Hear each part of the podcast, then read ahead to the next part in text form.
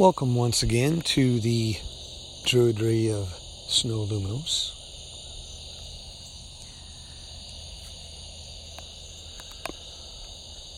Breathe in deep.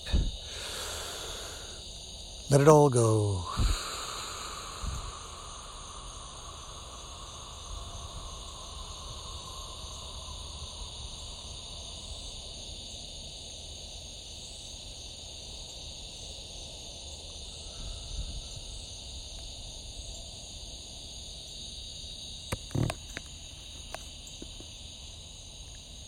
May we say the Druid prayer for peace. Deep within the still center of my being, may I find peace. Silently within the quiet of the grove, may I share peace. Gently within the greater circle of humankind, may I radiate peace.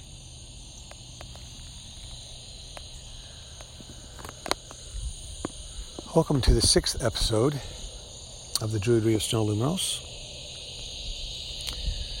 Last episode, we were introduced to Pufba and Dexter as they uh, had fun drinking the the drink from the top of the magic mushrooms that were cast by Pixie's aura upon the forest, forest floor. So, as we journey to the mystical forest, we walk by the white stones. We float above the water. As we enter the mystical forest, we see the golden one there. As we look at him, his silver eyes wink at us and sort of motion with his eyes for us to look to the left. Look to the west, he says, my friend. Look to the west. We look to the west, and down in the water we see the silver one with the golden eyes. The silver one's always been there. Every time we floated across the top of the water, he glanced at us, but our awareness was not there. We were unaware of the silver one's presence for he lives in the water, the calm water, the edge of the entrance to the mystical forest. It's almost as if the golden one was hinting and making us aware that he was there. As we walk into the mystical forest, we are immediately swept up into the large oak again. It's seen us entering and whisked us up high into its branches. And as we look down, we continue where we left off with Pufba and Dexter. As you remember from the last episode, Pufba has six legs on his left and six legs on his right for a total of 12 legs. All of a sudden, Pufba jumps down and uh, spins around on the ground a little bit as if to stretch his tiny legs. Dexter flies off in front of him, peering through the darkness of the inner forest into a sunlit ray tunnel that leads out into a large and vast prairie. About that time, Pufba breathes in real deep, and all of a sudden you see all of his legs take off in a motion that is so fast that you can't even visibly see his little legs anymore. He shoots off across the ground, laying a three foot tall trail of fire, and he deliberately darts right between the stance of Dexter's pose, lighting Dexter's pants on fire. Now, this has happened before, and Dexter knows exactly what he has to do next. He flies up and grabs a water droplet off of one of the leaves and douses his pants with it. Uh, it didn't quite work, it wasn't quite enough, so all of a sudden you see him take his hands and he spreads them apart and conjures up a, a larger water ball and douses himself. Poofah, I'm gonna get you. But Poofah's far down the line. So Dexter tries his best, as best he can, to fly as fast as he can to catch Poofah. Poofah's very fast, almost like lightning. You'll never catch me, as Poofah giggles. Dexter's like Poofah. I'm gonna get you, Poofah. And so uh, you see him scurrying off in the horizon. About that time, a large tree takes its branches and lifts you up so that you can see past into the distance. You see a small field on fire, lit from Poofah's three foot long fire trail. Dexter yells at Poofah, Poofah, don't do it. What are you going to do about it? I'm telling you, Poofball, we've been down this road before. She's not going to be happy. About that time, half of this field is on fire, and you see a very beautiful and elegant lady step outside her cottage. She's Mrs. Fynxden. Fynxden. Oh, this has happened more than once. She sighs. She has a wand in her hand, and uh, she places that back in her back pocket and pulls out a four foot staff. She twirls it around, spinning it as fast as it can go. spin, spin, spin around it goes. And then when she stops it, she pushes it forward with her right foot flowing with it. And she pushes out a vector like a cone of silence, sucks all the air in around it. All the energy and all the sound vibrations in that area are sucked into it. It's like a cone or a bubble floats across the field, catches Poofah on it.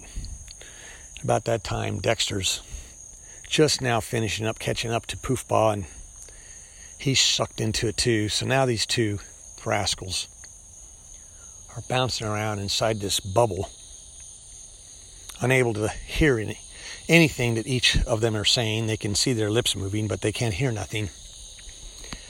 They're just floating there about six feet off the top of the ground as Mrs. Fynxden slowly walks over to them. They can see her sort of like a a shadow in a shower door. They know she's there, but they can't quite focus on her through the bubble till she gets close enough and they can finally see her vibrant yellow eyes staring in at them, for they've been captured. They just shake each other's, shake at each other with their heads and and uh, sigh.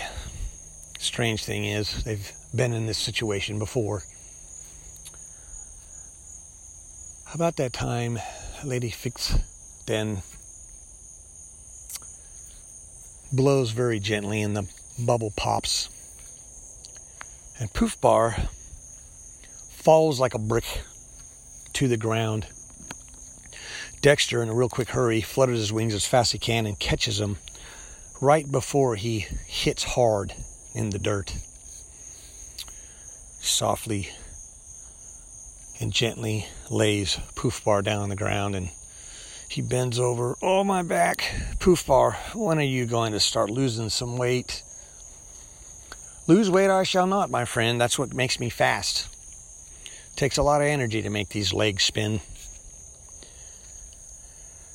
Lady Fynxden, she's obviously not happy, but she's a little curious why, for the third time, they've lit her field on fire playing these cat and mouse games.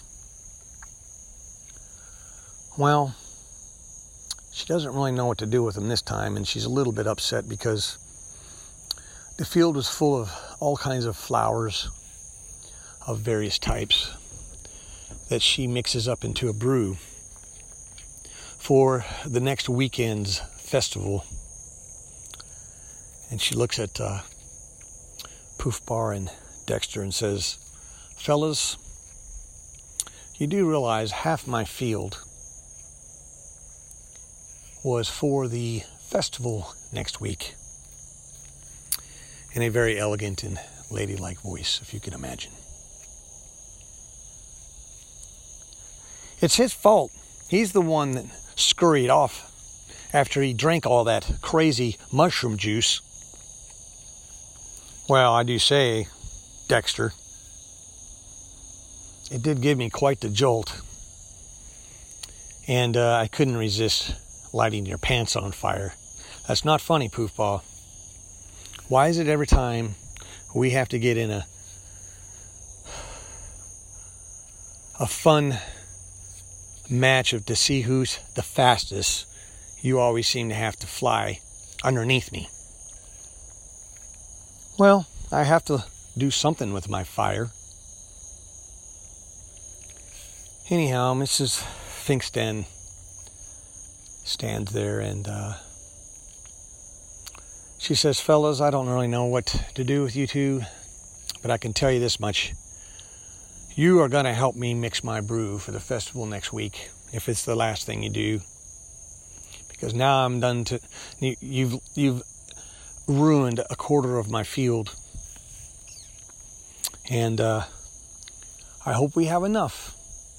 There's going to be a lot of wonderful creatures there, and you know how they love my brew, guys.